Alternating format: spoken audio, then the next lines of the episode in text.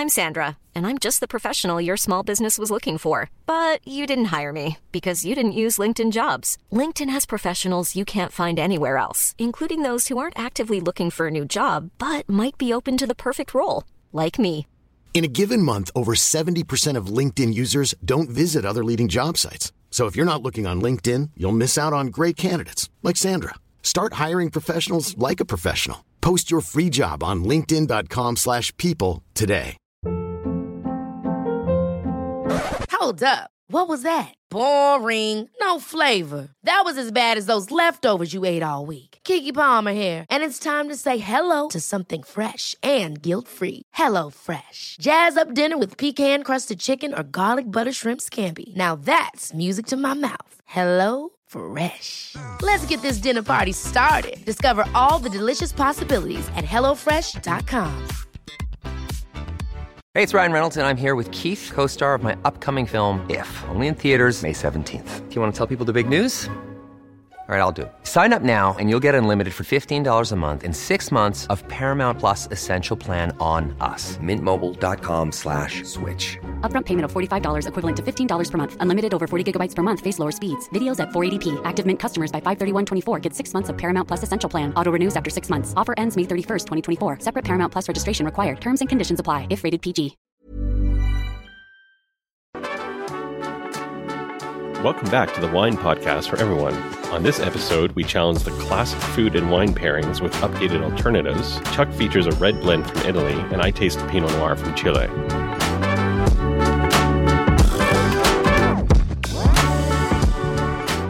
So you've had a Pinot Noir from Cono Sur before. You liked it, so you bought this other Pinot Noir from them. That's a good move. How do you like it? Yeah, I really liked their first Pinot Noir of theirs that I tried, 4 stars. It's on my top picks page. And so I thought I'd grab another Pinot Noir offering from the same winery. That's Cono Sur. I found this vegan, organic Pinot Noir at $2.50-$3 more than the other bottle that I previously reviewed. It's Pinot Noir, so I'm looking for and got cherries, some black cherry, ripe cherry, great mouthfeel. It's bright, it's juicy, just the right level of tartness for my liking.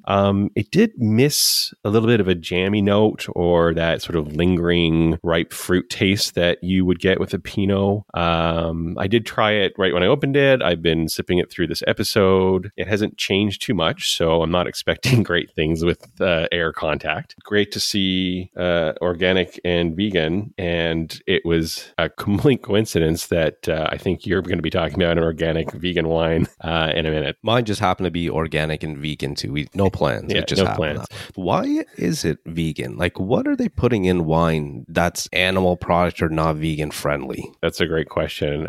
As part of the winemaking process, the wine comes into contact with animal-derived things. Clarifiers, usually. Yeah, exactly. The process is called fining. So after you filter a wine, there is particulate. There's little bits of floating stuff in it. We tend to like crystal clear wine. And to get that crystal clear step, you could put products derived from cows or chickens or fish. And that goes put into the wine, and it causes all that stuff to sink to the bottom of the winemaking vessel. Because the wine has come into contact with those, I guess you could say it's in it and therefore not vegan. Yep. Once you add some of these fining agents that are made with animal product, there's no way to get 100% of it out. So technically, if you drink some wines, you broke your vegan status. I'm sure a vegan would know that, but I think our everyday listener probably has never stopped and asked themselves, is wine vegan? Chances are it's not. Chances are no. Unless it says it is, probably not. Cono Sur 2020 Pinot Noir, 3 out of 5 stars, $14.05. So Chuck, amongst your friends and family, what is the number one question you are asked? Red or white? Every time. Yep. Same here. We don't even have to be eating anything. No. People either ask me if I prefer red or white. That's sort of the second most common question I get, but it's if I'm eating this dish, should I be drinking red wine or white wine? I wouldn't say it's a should situation. I'd say, well, what do you like drinking? 100% agree. There's no right or wrong answer to this question. There are better answers than some, but yeah, drink what you like overall. Okay, that makes sense. There's some foods that just work well with some wines. It's like those multiple choice test questions where there's a few correct answers, but some are more correct than others. Yeah, some are just wrong. It happens. There are some wrong choices for sure. So there's classics, you know, red wine, steak. It's a classic. Classic. And that's just because of the way big, bold red wines are made and the things that happen to steak at a chemical level when you cook them and when you put the two together, it just works. Now, what if you were eating a steak though? You just don't like red. You never drink red, but steak's on the menu. That is the correct question, and I think it creates a lot of concern with people because they're doing it wrong and they're not going to enjoy it. So in sommelier talk, when we think about putting food and wine together, or pairing is the term, we think about contrasting or comparing. When we contrast, let's think about spicy food for a second.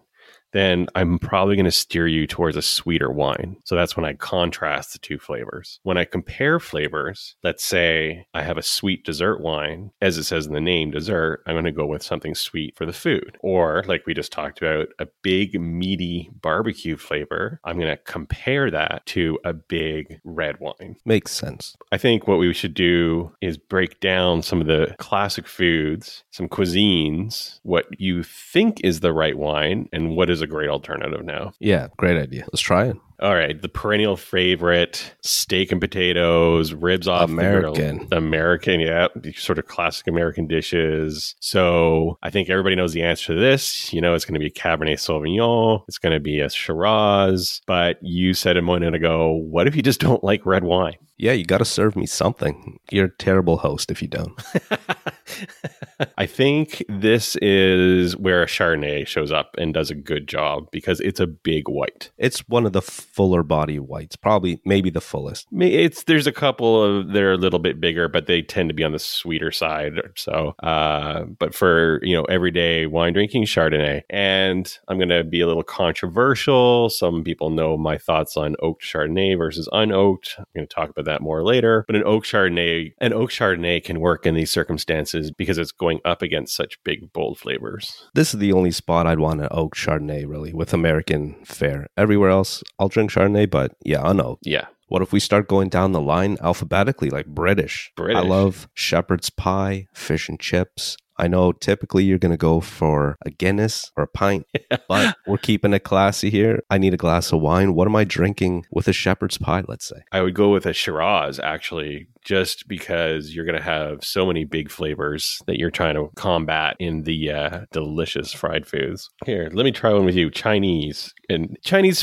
takeaway is what comes to mind, and this applies to a lot of Asian cuisine just because of the flavor profiles and the spices. So we're not lumping necessarily everybody together, but there is some really aromatic spices in Asian cuisines, and specifically around Chinese food. When you think about fried rice and noodles and sweet and sour, what is the classic? How would you put a white wine to this, Chuck? I would reach for off-dry Riesling Gewürztraminer blend. It's got a little bit of sweetness because a lot of that food does lean to the sweet side. Yeah. So I think that would be an all right combination. I think that works. And it just plays nicely that with the cuisine. I was recently asked this by a friend who was having Chinese takeaway and all they had was red. And I suggested a Pinot Noir or a Malbec. A Malbec is a little bit softer than, you know, cabs. You can easily find it at almost any wine store. And it actually works really well. Let's move over to French. This is an interesting one because, well, the French make a lot of food and a lot of good wine. They do. I bet it goes well together. Yeah. That's an interesting point.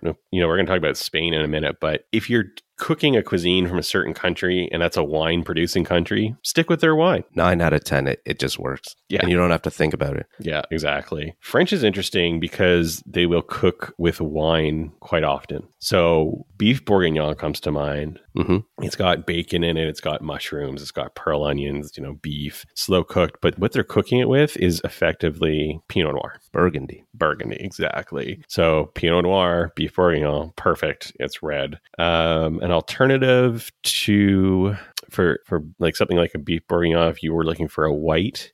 So it's really tough. That's one of those foods where it's really tough to go to a white. If you absolutely wanted to, I would go with just a white French table wine. They're usually primarily Chardonnay. They're usually un-oaked. They're really good. They kind of go with anything. But if you have the Burgundy or Pinot Noir, you're just going to have a great experience with those two together. Sticking in the Eurozone, what about German? Schnitzel's Oktoberfest sausage. You know, they make great Rieslings for a reason. It works. Yeah. A German Riesling, solid choice. Yeah. If I had to go with a red with sort of the German fare, I think it's pretty flexible. I think sort of a Cab Merlot blend would work nicely because it's just not as sharp.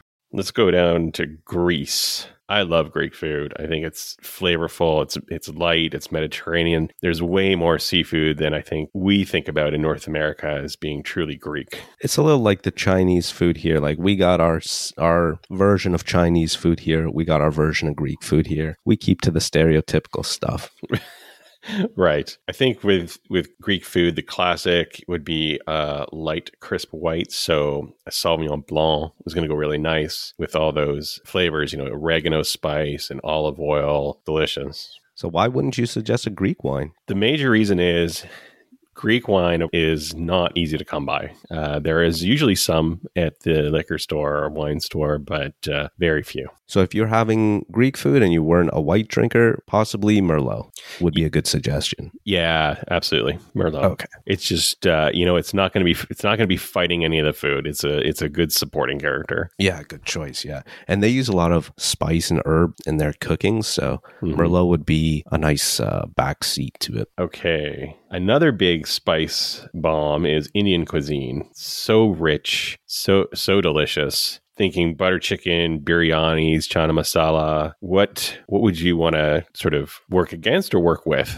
You want to balance off some of the heat, I think. So a lot of people wouldn't guess this at first. I wouldn't have guessed it at first, but a sweeter rosé is a hit with Indian food. You never guess it, but once you try it, I think that's the one to go to. And it also works with Thai. It's because Thai is so aromatic and can be somewhat spicy, depending on how you like it. Oh, yeah. The rosés, again, you perfect point, slightly sweeter. You don't want those dry rosés. When you take a really dry wine and put it up against spice, it just makes the wine seem drier and the spicy spicier. Yeah. I think on Indian, if you had to pick a red, again, I'm going to go back to the Malbec. And this is the second time I've pointed that out. And I hope if you're listening, this is, make a note, M-A-L-B-E-C, great grape. Tough to say this, but it's less than a cab. It's more than a Merlot. It's quite fresh and juicy. I really like it. Where do you like buying them from country-wise? The South American Malbecs, the Argentina, Chile has some. Really good. All right. Next is Italian. I don't have much to say on the topic. Chuck's our in-house expert. Yeah, I'll do this one. No problem. Your Italian foods, pastas, pizzas, hard cheeses, antipastos. If you're a red drinker, you're going to go Sangiovese, which is what Chianti's made from. And if you're a white drinker, you're going to go Pinot Grigio, which will go with a lot of those foods just as well. So really, you got your choice with Italian food when you're choosing your wine.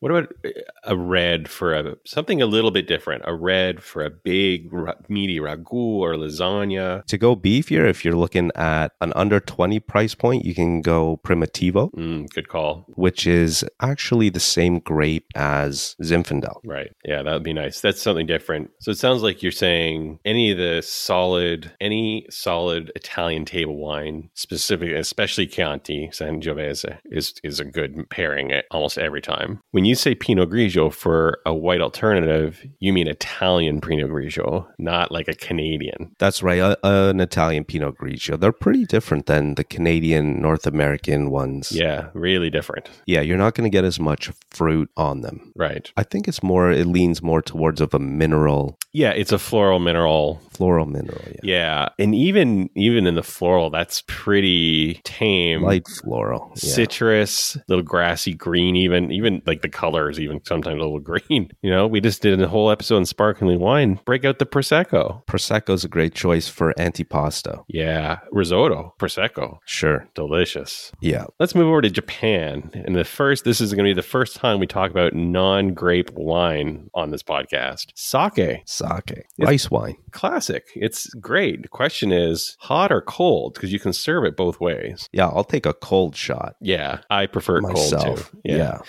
There's something about it when they heat it. The alcohol, in my memory serves me correctly, the alcohol really starts to jump out, and I didn't like it. Yeah, I'm not too into any hot alcoholic beverages. I don't like mulled wine. I don't like anything warm that's boozy, I don't think. Yeah, I think I'm on the same page as you. I like the smell of it, and then I tasted it, and it doesn't line up. Made my brain hurt. What's sake really taste like? It's a delicate subject because there is a lot of nuance. It's very subtle. I haven't had a lot of sake. So like this is not, you know, we're never going to do an episode about sake. But what I remember is it's being subtle and it was nice to drink. I didn't like it. So what else am I going to drink with sushi? Fair. I think this is where the Gewürztraminer comes back because you have that nice sweetness. There's a florality to it and, you know, a little bit of wasabi, you know, it can stand up against that. The Gewürz is maybe having a hard time with some of the tempura and the fattier stuff, but you know, it's all going to be sweet and nice and mouth coating, and I would enjoy that. Yeah, that sweet could cut through some of that grease or oil from the fried stuff. I think so. It would work. Yeah, and tempura is not like fried chicken greasy. It's kind of a different deal. Keeping in the region, like Korean, you got your bulgogi, barbecue beef, kimchi. Yeah, lots of big flavors again. You've got some really good grilled meats, but you have the spice. So you got to be careful with that. If you were going to, I don't think there's a classic pairing with Korean,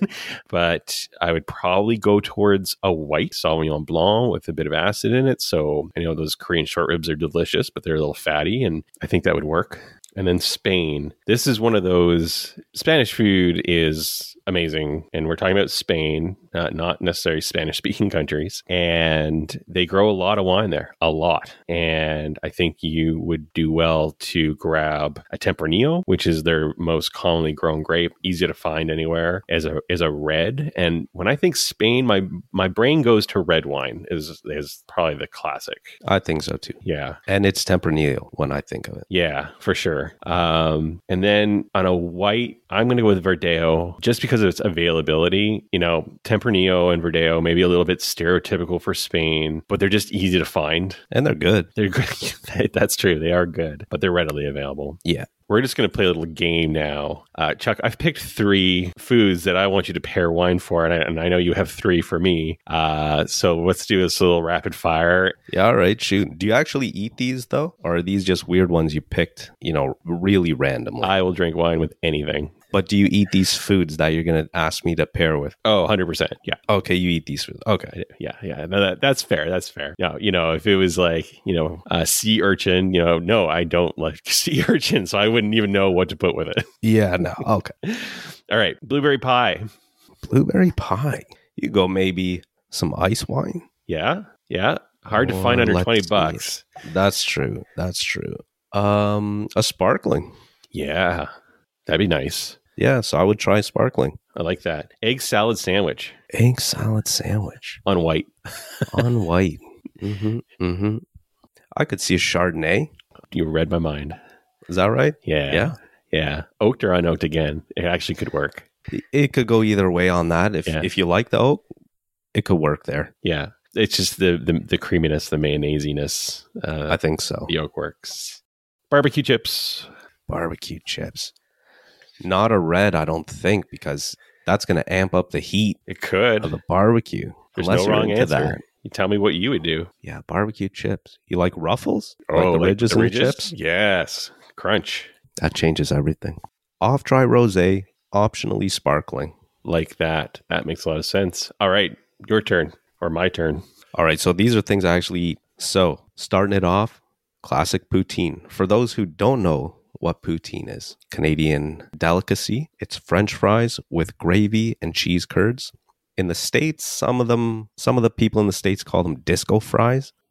Fries and gravy. We call it poutine here. Poutine. I say poutine. Not like what the president of Russia, Putin. Putin. If you're going to go for Putin, then go big or go home, Zinfandel. All the way, California, Zinfandel. That's a good choice, yeah.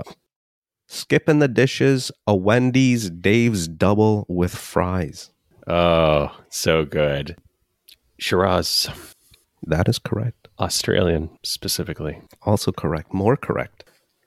It's way past dinner at this point. All right. I shouldn't eat. I gotta eat though. I'm hungry. It's like one. It's mac and cheese. You're making mac and cheese and opening wine at 1 o'clock in the morning. I like how you roll. That's a commitment to the craft.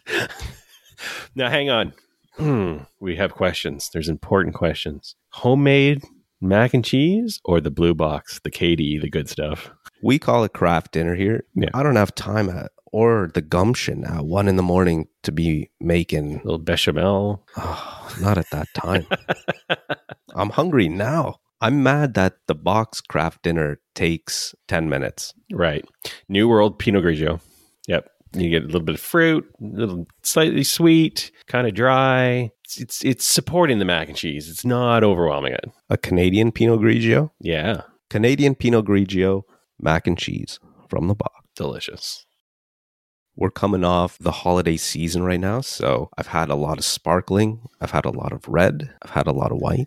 I'm a little wined out. Did I stop drinking wine? No, I didn't. You just choose something a little lighter. Fresco di Masi Rosso. It tastes like red cherry, pomegranate, and strawberry. It's a nice light-bodied dry red that's made without oak barrel to mix it up a little. It's a blend of Corvina and Merlot grape varietals. It has the word fresco in the title. Fresco means fresh in Italian. It does taste fresh. An excellent wine for antipasto and charcuterie boards. This wine is organic, vegan. This wine is sustainable. And what made you pick this wine? So this was an interesting bottle because the way they make this wine was what interested me in this bottle. The grapes are harvested at the coolest time of the day and immediately pressed and made into the wine. It's fermented only with the natural yeast found on the grape skins. It's decanted and then bottled unfiltered. Fresco di Masi Rosso, $18.95, 4 out of 5 stars. Hey, before we go, we're really excited about the next episode of the Wine Podcast for Everyone. We're taking on a challenge to see how long we can make leftover wine last. We all have leftover wine, so we're going to figure out what's the best way to keep it fresh over a few days. Is it leaving it on the counter, putting it in the fridge, putting it in the freezer? So we're going to check in with you when we initially open. We're going to give you a quick tasting. On night 2, we're going to try them as well. On night 3, we're going to try them again. And then in a week, we're going to try wine that we froze to see just how well that method stands up. Be sure to tune in for episode 6. It drops on January 20th. We hope you enjoyed this episode of the Wine Podcast for Everyone. Be sure to rate and review us wherever you get your podcasts, as it helps other people find us. Yeah, tell your friends about the podcast. We know they drink wine too. For more information on any of the wines we discussed, go to nosnobwine.com or check the show notes for links. The Wine Podcast for Everyone is a production of No Snob Media.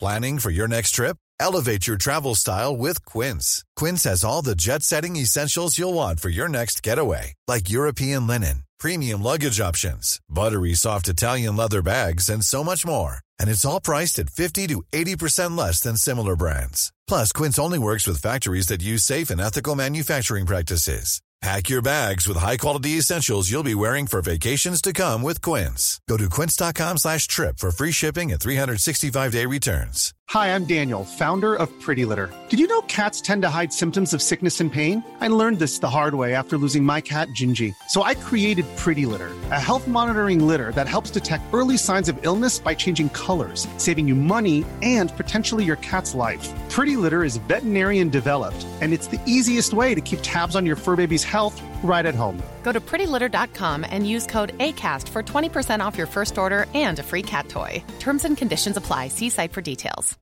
Ever catch yourself eating the same flavorless dinner 3 days in a row? Dreaming of something better? Well, HelloFresh is your guilt-free dream come true, baby. It's me, Kiki Palmer. Let's wake up those taste buds with hot, juicy pecan-crusted chicken or garlic butter shrimp scampi. Hello Fresh.